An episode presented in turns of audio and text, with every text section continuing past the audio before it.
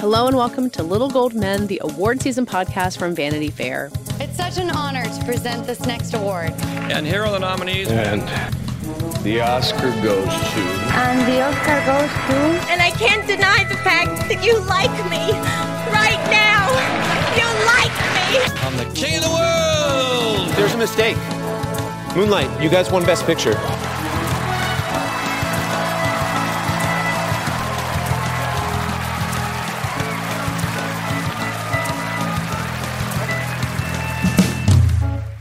I am Katie Rich. I'm here with Richard Lawson, Hello. with David Canfield, Hi. and Rebecca Ford. Hi.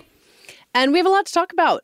We are post TIFF, pre New York Film Festival. Awards news is kind of coming and going, uh, including from the Academy itself. They had a big event over the weekend. Um, there's box office to talk about. There's just a hodgepodge. So we'll get into all of it. So we're going to start with what has been breaking news this week as we're recording our show, which is that the Golden Globes are coming back. This is something you would know if you'd listened to us before. Um, it was kind of the writing was kind of on the wall earlier um, that the publicists who were really pushing for reforms um, were somewhat getting their way, and that NBC was ready to re-sign the contract, which they have done, but only for a year. Um, Rebecca, you have done the reporting on the Globes for us. This is what the result that we expected, right? Yeah, yeah, this is no surprise. I think we were all just waiting for it to be announced and to get the official date, um, which is January 10th, two days before Oscar voting begins. So it's official, it's back. what do you make of the one year renewal, though? Like, is this a, is, are the Globes still on probation? It does feel a little bit like they're on probation. I mean, in general, obviously, we all know that award show ratings have been in a steep, steep decline for years now. So it does make sense that NBC may not want to keep this going, especially with the troubled past of the Globe. So um, it does sound like they'll have to shop it around after this year. But I think that just puts more eyeballs on how this goes this year. Yeah. Richard, do you think it's worth it? Well, I don't know. I'm just wondering, like, if for some reason, somehow, uh, it was a huge hit this year, let's say, would NBC then be interested? Or are they kind of saying, like, contractually, we have to give you this one more year, but then we're we're kind of done? I think it just puts them in the power position for negotiating again the, the next year, right?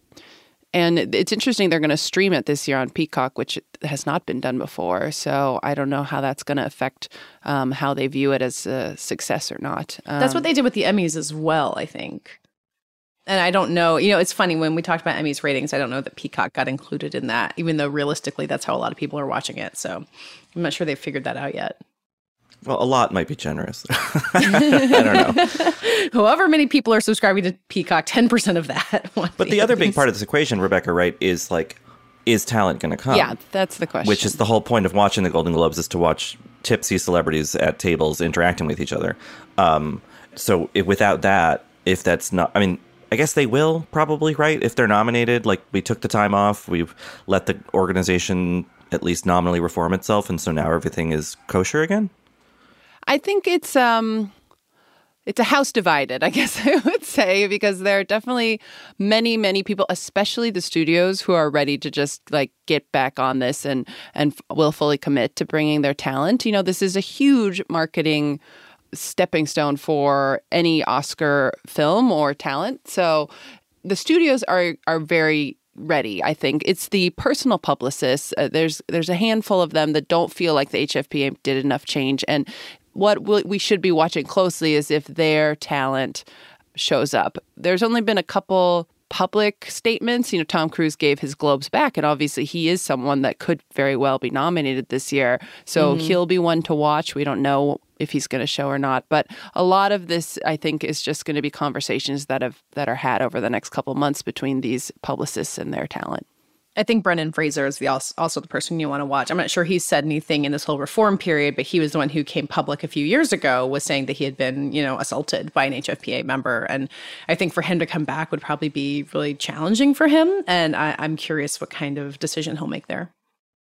It's also worth noting that there's a Globes events leading up to the Globes themselves. Like there are, you know, HFPA specific press conferences and events. So I think and Rebecca told me if yeah, you can even actually witness this, we'll have a sense of who's participating before the Globes actually happen. Yeah, their parties before the Globes have always been so star studded that I think we'll get a pretty quick indication if it's going to be the same this year or it's going to feel very different.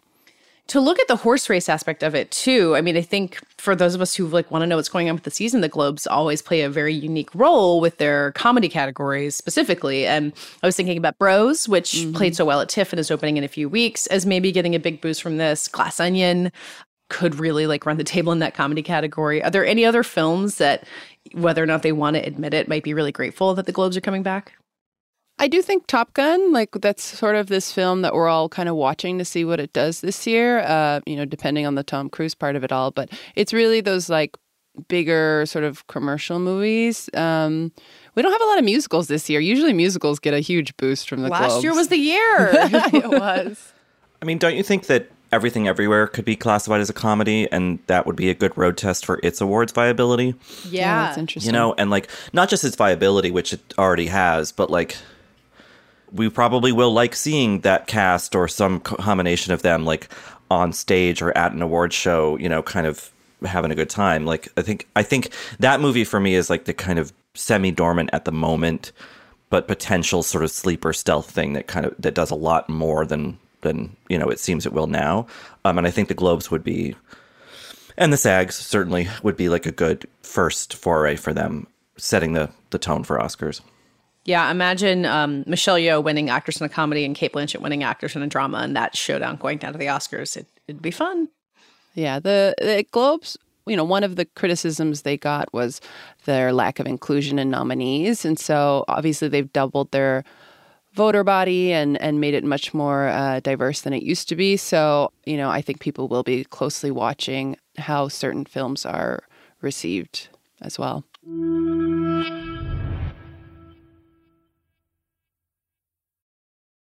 Well, we'll go from the Globes um, to the Oscars, to the Academy, to the other major awards voting body, um, because the Academy was pretty busy over this past weekend with some events.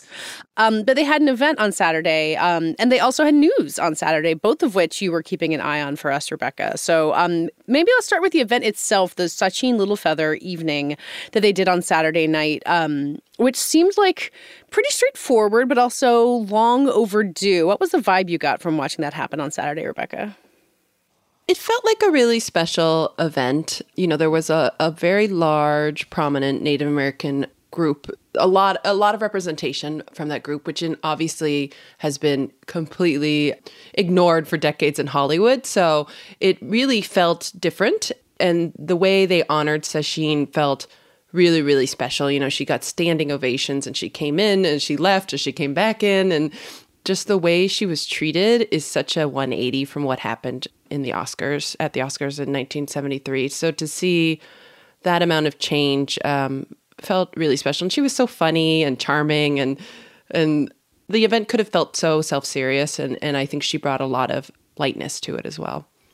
Yeah, I guess we should have said uh, for anyone who doesn't recognize her name, she uh, declined Marlon Brando's on hi- Oscar on his behalf at the 1973 Oscars for The Godfather, and has, you know, been a punchline in some ways for or was for a long time, and kind of symbolized like Hollywood weirdness. Like I, I don't even know how best to describe the way she was de- depicted in pop culture, and it seems like the Academy kind of ignored it for a long time, and now finally decided, look, we need to to right a wrong here.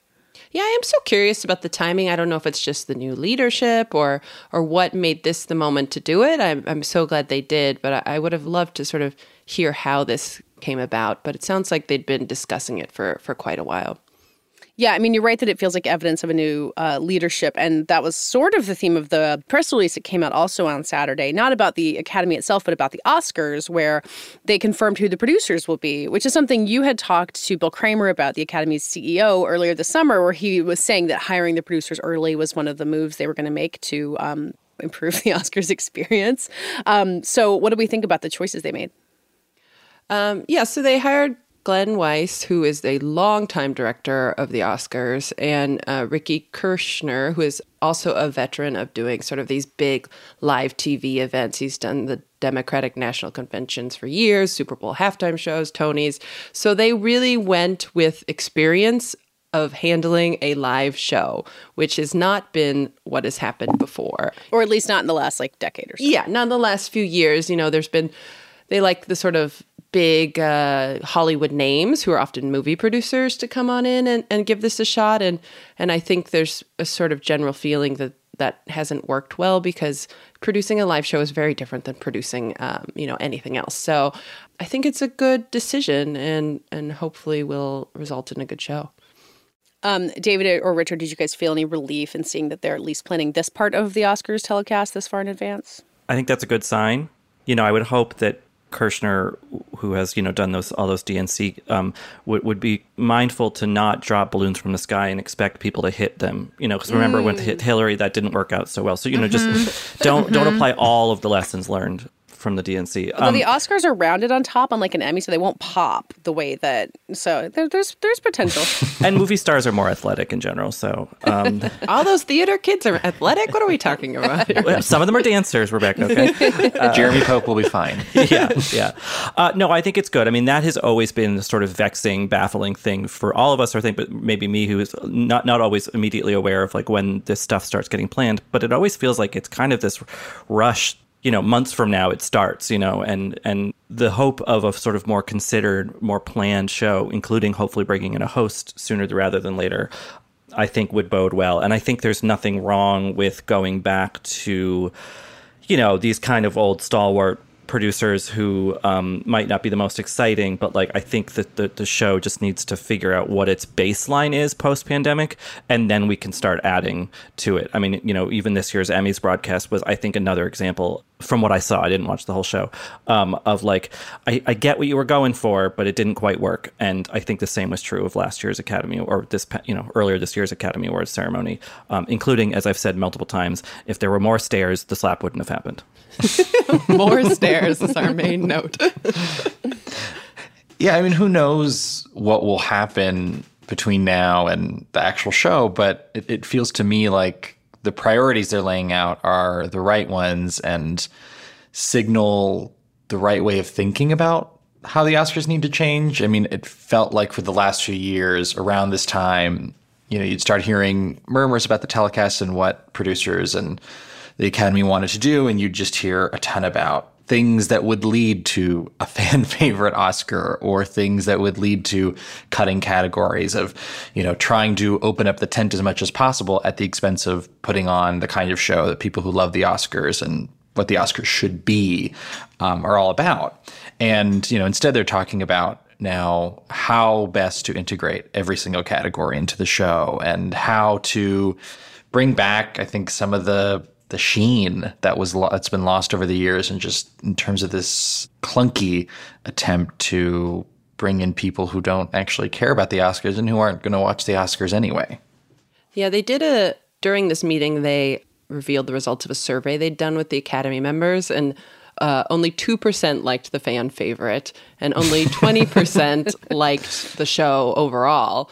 Um, which is very low, and so you know, I guess the the ninety second Oscars had a sixty one percent approval rating from the Academy. So I think they're they're very aware that a lot of things have to be fixed, um, especially the way that certain categories were presented before the show. I mean, they made it very clear that's something they're trying to figure out. They didn't say it's necessarily going back to the way it was, but that it's not going to be what happened this past year. Yeah, I mean, I, I wonder how that that twenty percent figure would be if the slap hadn't happened. You know, Yeah. it's not that's not something that was the Academy's fault entirely. But I think the transparency is encouraging, right? Like, I, f- I feel like for years the Oscars have been like, well, if we say that we are the best and the most important, then everyone will believe it. And now there seems to be some acknowledgement that they have to recognize feedback and and say when things went wrong, which I think this year un- undeniably went wrong. Yeah. Yeah, this new leadership seems to be making it a priority to communicate both to the members, but also to the wider community um, in a way I haven't seen in a while. So I'm, I'm definitely feeling positive about that change, at least. Well, let's come back into the present, I guess, a little bit more, uh, more so than the Oscars in the future, um, which is also over the weekend. It was a really busy weekend, and not during a film festival. I think we're all ready for a quieter weekend in the near future. Um, but it, on Sunday in New York, there was the world premiere of David O. Russell's Amsterdam, um, which is one of the very few major fall movies that hadn't premiered at a festival already. It's not actually opening till October 7th, so this was a little bit more of an early um, preview. Um, Jordan Hoffman went to the premiere and wrote a little bit about kind of the energy. A lot of the stars were there. Taylor Swift wasn't, um, but a lot of the other ones were there, including Margot Robbie, who also has Babylon out later this year. Um, the response has been fine. I think I understand why maybe at a film festival like TIFF, where there's so much competition, it really would have gotten drowned out. I see the reason for holding it, but it, it does seem like it's kind of this like non-factor in the awards race already, despite this incredible Oscar pedigree going into it. Um, Rebecca, you actually saw it. Do you want to talk a little bit more about why it feels like such an odd duck this year? There's so many aspects of this that feel weird. You know, it's being released by Disney, but it's not a very Disney film. It's obviously a 20th um, sort of leftover film. And it's so star studded. Like watching it every, every few minutes, some other giant star appears on. You're just like, oh, you're in this movie too, and and it feels like that's like perfectly set up. Um, obviously, it's led by Christian Bale, who is really, really amazing in this as he is in everything, um, and obviously gets nominated for Oscars all the time. So it feels like it has that recipe that it could have been put on the normal path to Oscar, but I think there may be some aspect of sort of not knowing what to do with this movie, and that has put it on this sort of really strange path. So I'm not sure how much we're going to be talking about it for the rest of award season. I mean, reviews come out. I think next week. Is that right, Richard? So we'll uh, I think the week after next. The week yeah. after that. So we'll know more after that. But I think it's definitely one of the weirdest rollouts I've seen in a while during an award season with this kind of cast. It's also weird because no one. Ha- I mean, I can't think of a, a, comparable run to the one that David O. Russell had mm-hmm. in the mm-hmm. late, mid, late two thousands, early twenty tens, like with Silver Linings, with The Fighter, with um, American Hustle. American Hustle. Thank you. Sorry, I sometimes forget that movie exists. Um, New York Film Critics Circle winner, American Hustle, Richard. I wasn't in it then. That's all I'll say. Um, but um, you know, he had been an interesting filmmaker. You know, he had what was that movie uh, with Jeremy, uh, something uh, slapping the monkey or whatever, and then Three Kings, and you know he'd been around, and then all of a sudden he kind of reemerged post Huckabees with this like whole new mission statement almost to like make these quirky but populist Oscary things, whether they're sort of more heavy drama like The Fighter, more comedy um, like Silver Linings, or sort of sort of in between with American Hustle, which is kind of also a thriller, and like it it worked for three ish films, kind of almost it felt like back to back to back, um, mm-hmm. and that was wild. And it kind of felt like, all right, well, David O. Russell is just one of the Oscar characters who's here to stay, and then it kind of dropped off significantly. So this had, I think, at one point, Amsterdam had been poised as like picking that narrative back up. Um, and I can understand why all of these stars would be attracted to it, why the a big studio would be interested in it. Um, but it seems like maybe, as Joy presaged, like maybe maybe the, maybe the era of this has passed, and people just aren't sure like where his movies fit anymore. I don't know. I haven't seen it. I think there was a two things have dovetailed with this moment. One of which is his movies. I think have gotten worse since The Fighter. Joy was not very good. I don't think American Hustle has aged very well, even though it racked up a ton of nominations and did win a lot of critics awards.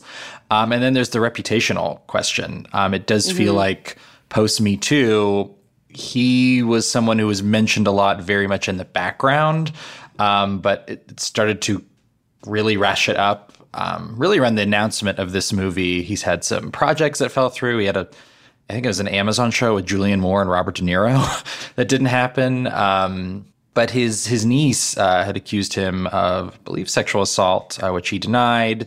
Uh, there have been, of course, the infamous reports of his onset behavior. I mean, literally uh, caught on video. Like he's literally he's, caught on video. Yeah. But also instances like what Amy Adams has described that we haven't seen, where she described him reducing her to tears, and she said she would not work with him again.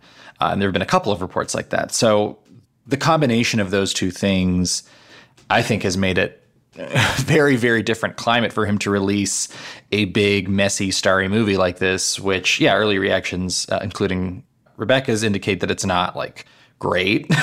and it's not a movie that Disney seems to believe in at all for all of those reasons. I, I do think it's fascinating the way they are releasing this movie because they gave it a nice premiere event at Alice Tully Hall. I thought it was interesting that Ben Stiller moderated the Q and A.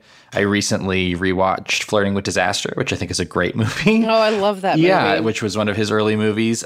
But you know, you do it there, and then you release the movie smack in the middle of New York Film Festival, where Alice Tully Hall is a major venue, but it's not a part of the festival and it just feels like it's being dumped off in this very very strange way. It would be like if The Woman King were released in the middle of TIFF with the premiere at Roy Thomson Hall, but it were not a part of TIFF. It just doesn't. It, it feels almost deliberate the way it's being cast aside. Um, and I think the promo's been quite lacking as well. Uh, I do hear that um, if you are intrigued by Taylor Swift's film career, that there is something to look forward to in this. So I- yes. Don't oversell that, Katie. Um, I don't. I, I don't. If you're a Taylor Swift fan, I don't know. I mean, I don't know. I, I don't know if it's going to eclipse Midnights as the thing that we're anticipating, or for that matter, her all too well Oscar run. But um, I, I'm intrigued, but maybe not. Will it ever be on Disney Plus? I'll just say she's in the movie. That's all I will say. I've heard it's going to be like a meme. Yes, this is what I have heard too. That like her Ah, moment is yeah. memorable. yeah, that's fair. Well, uh, may, in a few more weeks, we'll catch up with it. Maybe once Richard has seen it and um, figure out where, where the, the status quo stands on that.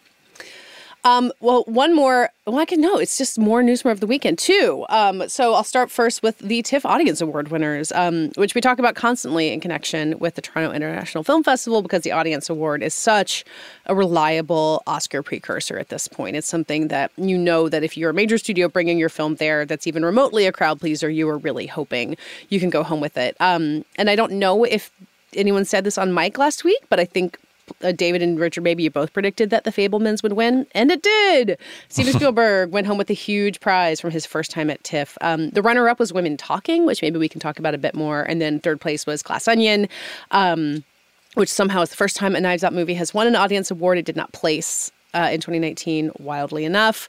David, did you predict Fabelmans would win this? Does this feel exactly as intended? That was my expectation. Uh, I, I definitely wasn't sure of that. You know, there were a lot of really audience friendly movies at TIFF this year that played really well. None of which were the runner up, actually. I was very surprised by the runner up, which we can get into. We'll talk about The Um, Woman King in a minute, too. But yeah, I think Richard said something last week that I think is very true, which is the TIFF audience is a little bit more discerning than we can sometimes say about what they choose of the audience winner. They don't always go with, say, a green book. They do like to go for movies that have a lot of artistic import, have something to say, um, but that also are accessible. And The Fabelmans was like I think the dream combination of all of those things, especially just the personal factor of film lovers going to see this movie, knowing the connection Spielberg talks talked about at the premiere, but that's also very just apparent in the movie. It's very clearly autobiographical and, and memoristic. Um, so yeah, just played exactly as you would hope. I think this went exactly as Universal hoped, uh, and it proves that the movie will find a lot of fans beyond critics and the industry, which I think is probably the big win, honestly, because it is a smaller Spielberg movie. Richard, did it surprise you at all? No, I mean, I think I I thought maybe Glass Onion would sneak in there, but I think that the second place we've been talking thing it does indicate exactly what David said is that the TIFF audiences both like their big populist stuff, but they also, you know, I think collectively like to consider films that they feel are capital I important, you know, and Mm-hmm. um, that doesn't always bear out with the People's Choice Award, but it, it kind of tends to more often than not. Um, and with that calculus, it was like, yeah, I think The Fabelmans hits enough of the the quadrants to be the favorite there. And then Women Talking, um, I think that gets a big boost because Polley's Sarah Polley's Canadian. Um, and uh, Sheila McCarthy, who's a Canadian actress, is great in the movie. And there's another Canadian actress whose name I forget. So that probably helped a lot. But also because it's a movie that, you know, has weight to it, has gravitas to it, and um, is, I think, quite literally and also metaphorically, like engaged in dialogue and discourse that feels very urgent to today. So I think that would definitely resonate with TIFF audiences who are seeking that kind of significance to a film in addition to the entertainment factor, which is why, you know, Glass Onion is third. David, I think you had said that Women Talking seemed to have cooled a little bit at TIFF compared to its Telluride premiere, where it was kind of like tailor made for that. Does this make you change your mind about that? I think it, Telluride was such an ideal launching pad for that movie in so many ways, especially with having that whole cast there and having the time of their lives. That inevitably, when you get to Toronto and you're unveiling it to a much bigger, broader, more diverse audience, there are going to be more questions about how it plays. And there were, from what I could tell, a lot of murmurs about it not playing as well that you know, most people I talked to really loved the movie, and the premiere, I was out of town by that point, but seemed to go over extremely well. but yeah, I think this really proves it is the very strong contender that Rebecca and I saw in Telluride, which is to say, it's a very talky movie. It's a very uh, I think demanding movie at times. It really does require a certain amount of attention and emotional investment, but it is one that plays really well to a crowd that is more accessible than you might expect, uh, and that I think ends on a very moving, rousing note that audiences connected to. I, I do th- agree with Richard that Sarah Polley being Canadian and from Toronto helped to a degree, but this is not a movie that would have ranked on the People's Choice top three if it didn't play really well mm. overall to the Toronto audience. Um, so I think it says a lot more for its Oscar prospects that it placed here than it that it got really great reviews at a Telluride, for example. I think this is a huge sign of the fact that it can play broadly and it, it's not going to be limited to a really, really niche, passionate audience. Um, so yeah, it's really good news for the campaign, I think. Yeah a credit to the way the film is not. Uh, it's about a, a, very narrow community of people. I mean, it's really about a lot more than that. But like, you know, it, it could be kind of alienating. But Polley does a good job of really not in a condescending way, but just sort of a generous way, guiding the viewer into the into the world and then letting them sit with it. You know, it's not. Um, uh, artful in a way that um, obscures, you know, uh, just a more casual investment in it. You know, it's it's. I mean, that's a weird way of saying it's it's kind of an entertaining movie, despite the fact that it's about all these really heavy things. Well, I feel like we do have a, you know, we were talking about Blonde and Bardo before we started recording. Like, there do seem to be a lot of movies coming this fall where you're just like, oh, okay, like, I got to go through this. And Women Talking feels like it could be seen as an Eat Your Vegetables movie, but this audience award seems like a very strong signal to people that, that it's not, which is what you guys have been telling us too. Mm-hmm. And the other thing is, you know, when I was doing some mental predictions about the top three here, it was a movie I was definitely rooting for, but you know, last week we were talking about movies like The Woman King and Bros and Banshees of Inisherin and movies that um, and The um, Whale and The Whale, yeah, and movies that didn't get you know wonderful reviews but seemed to play really well to their crowds and and it seemed like there just might not be space for a movie like Women Talking because this was TIFF's big comeback year and TIFF came ready with a lot of very TIFF friendly movies. Yeah. I, I don't necessarily think it says a ton about those movies not ranking so much as it does that clearly women talking was enough of a crowd pleaser that those more standard crowd pleaser type films did not go as far. Ah. So on Sunday, I tweeted something that is a very sincerely held belief, which is that Steven Spielberg doesn't have enough Oscars because he has he's only won Best Picture once, which is insane Correct to belief. me. Yeah, I think I mean I think everyone on here agrees to some extent. But I think right now the the pressure is like, okay, so is Fabelman's the one? Like you come out of TIFF, you see the audience award winner. Often people will say, well, there's your best picture winner. Um, and I think when it's a Spielberg movie, there's maybe even more reason to say so. Um, but I think if you're Universal, you're you're a little worried, right? Like you don't want to be in this position of early September, everyone's saying, ah, I see the future. So how do they handle that from here? I think it's yeah, I mean, I think there's a lot of concern from multiple studios about being an early frontrunner. You know, we saw yeah. Belfast and Power of the Dog sort of had these early uh, peaks, and then it's hard to keep up the momentum for that long. So I think it's pacing, right? Like you give people a breather and then you show back up. I mean, there's a ton more festivals coming around. So every rep we talk to, just tries to keep us from ma- making the front runner narrative as, for as long as humanly possible. So um, there's definitely that fear, I think, from everybody. I think the good strategy would just be to go completely quiet with that movie, mm-hmm. you know, until much closer to release, and then um, start it back up again. Because you know, my temptation is always to say, yes, there's a problem of maintaining momentum, but there's also a problem of averting backlash mm-hmm. which is relevant to us as we talk about this stuff um, all year. But like, I don't think the Academy. I mean, evidence suggests they don't really pay it so much attention to backlash as we might think they would you know, they have jobs and other things to do. well, yeah, they have jobs that aren't literally talking about the backlash, but, um, but you know, I think it's more just about like it's about story and you kind of get sick of a story that you started hearing in september by the time mm-hmm. it's february you know and so i think a very strategic like okay we had this big splash it's now firmly in you know at the top of the heap right now the fabelmans is um, let's enjoy that with a sort of classy stoic silence for a bit and not Mm-hmm. you know i don't i don't think the fabelmans is hitting like a ton of other smaller regional festivals or anything like that Uh, Well, I don't maybe know if i'm they've wrong announced yet. I, like I'm Yeah. thinking, I don't know if Hamptons or uh, Mill Valley or Film Fest 919 here by me. Yeah. Like I don't think they have their lineups out yet, so we'll see. We'll see. I mean, and that you know, those are small enough that it probably wouldn't, you know, reaction from there wouldn't get all the way into seep into the industry. But like, yeah, they have a good thing going, and you just want to kind of maintain this precious little delicate thing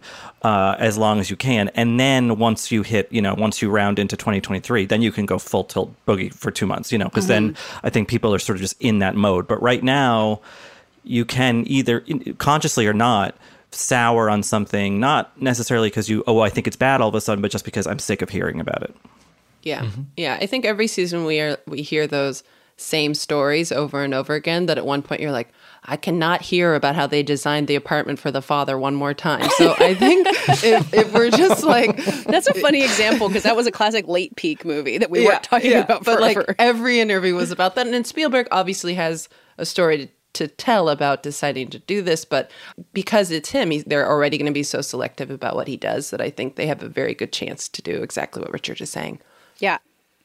Um, well, said we talked about The Woman King, which was the other news of the weekend. It led the box office, um, as widely expected because the box office has been so grim for a while. Um, but it did really well. It did, uh, you know, it outpaced expectations. It got an A plus CinemaScore, I think, which I would have, I guess, expected based on what you guys said about how it was received at TIFF.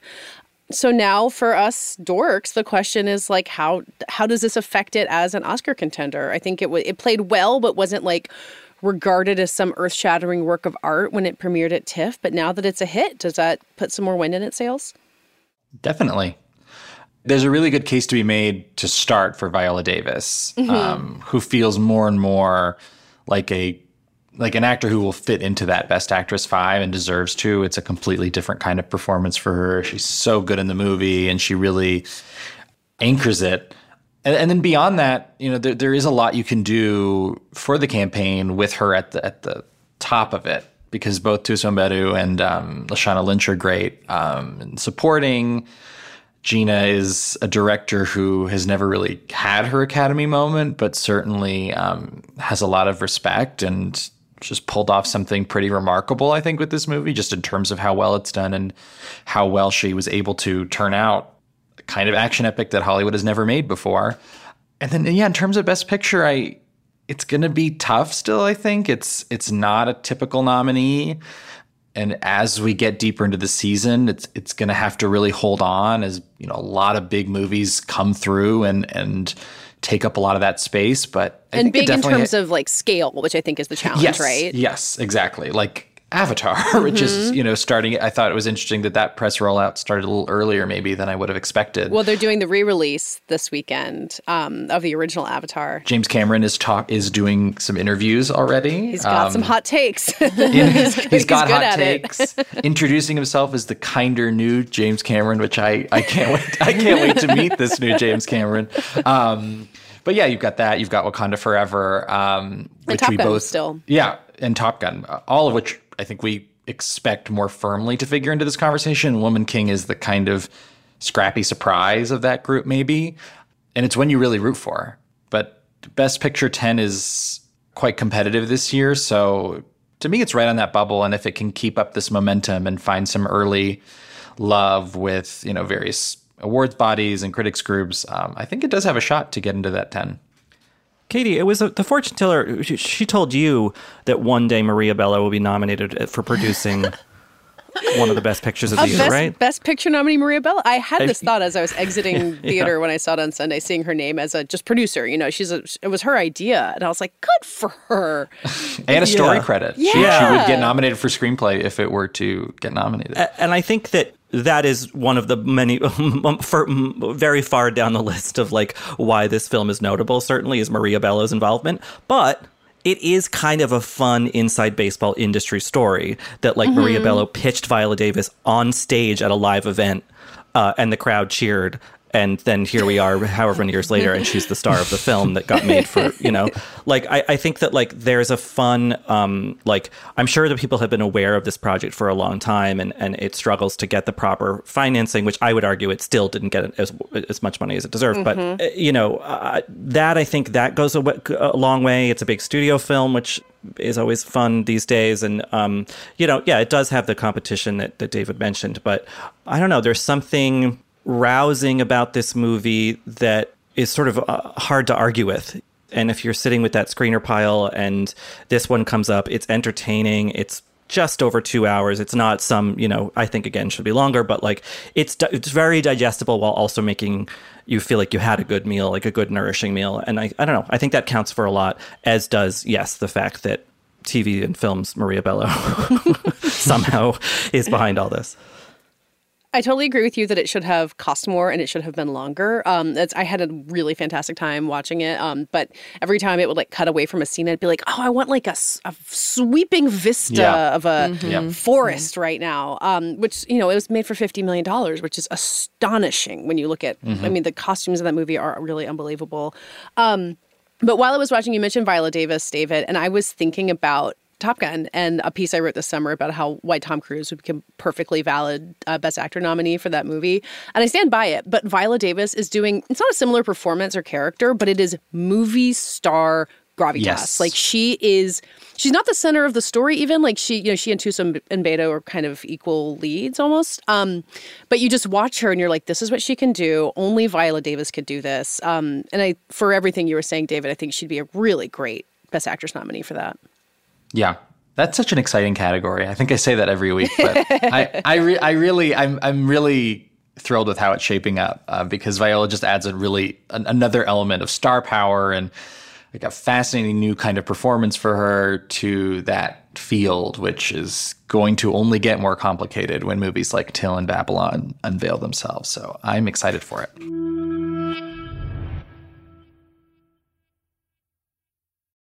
Okay, one last thing before we wrap up, because uh, there are actual awards being announced uh, here and there, uh, tribute awards mostly this time of year. Um, but I was very intrigued that the cast of Fire Island will be receiving a tribute award at the Gothams in December. Um, those are kind of one of the first awards of the year. They focus on independent film.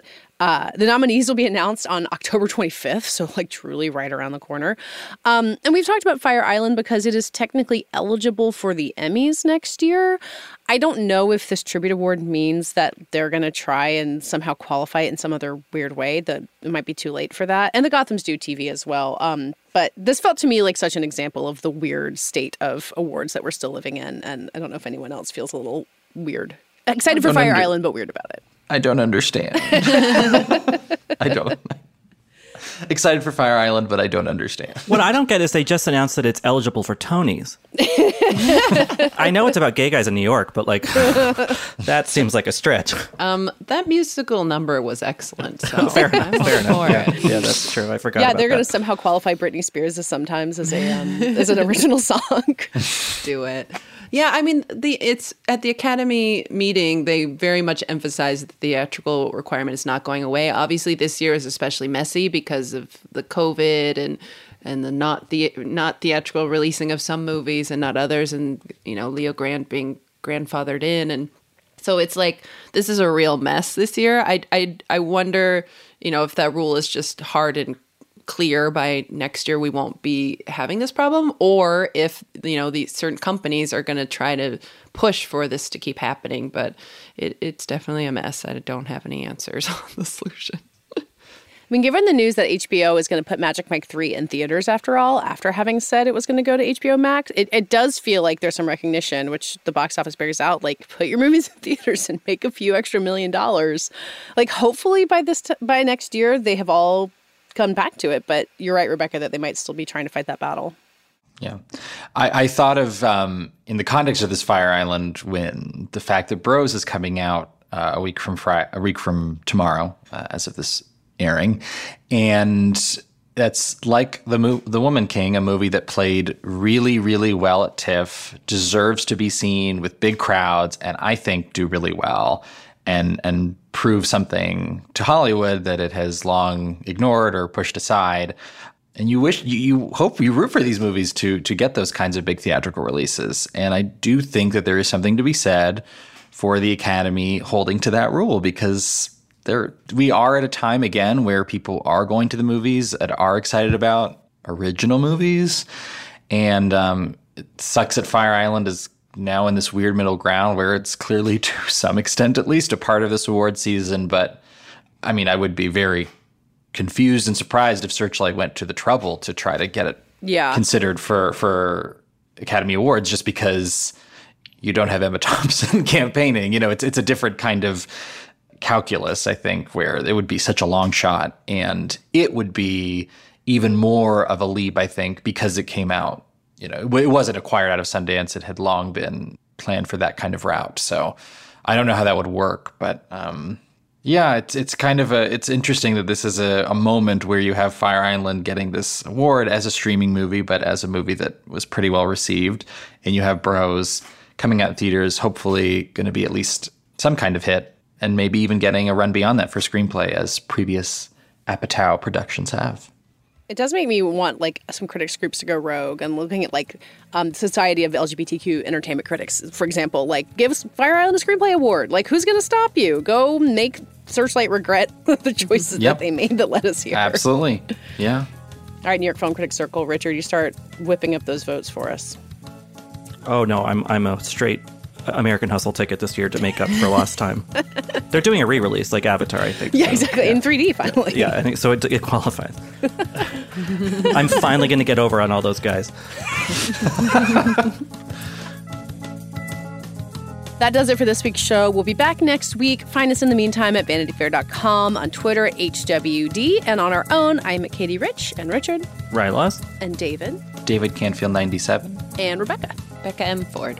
You can also text us at 213-513-7215 or go to joinsubtext.com slash little gold men. Richard, this week someone wrote in to say that your expansive vocabulary has been serving as their word of the day. So keep it up.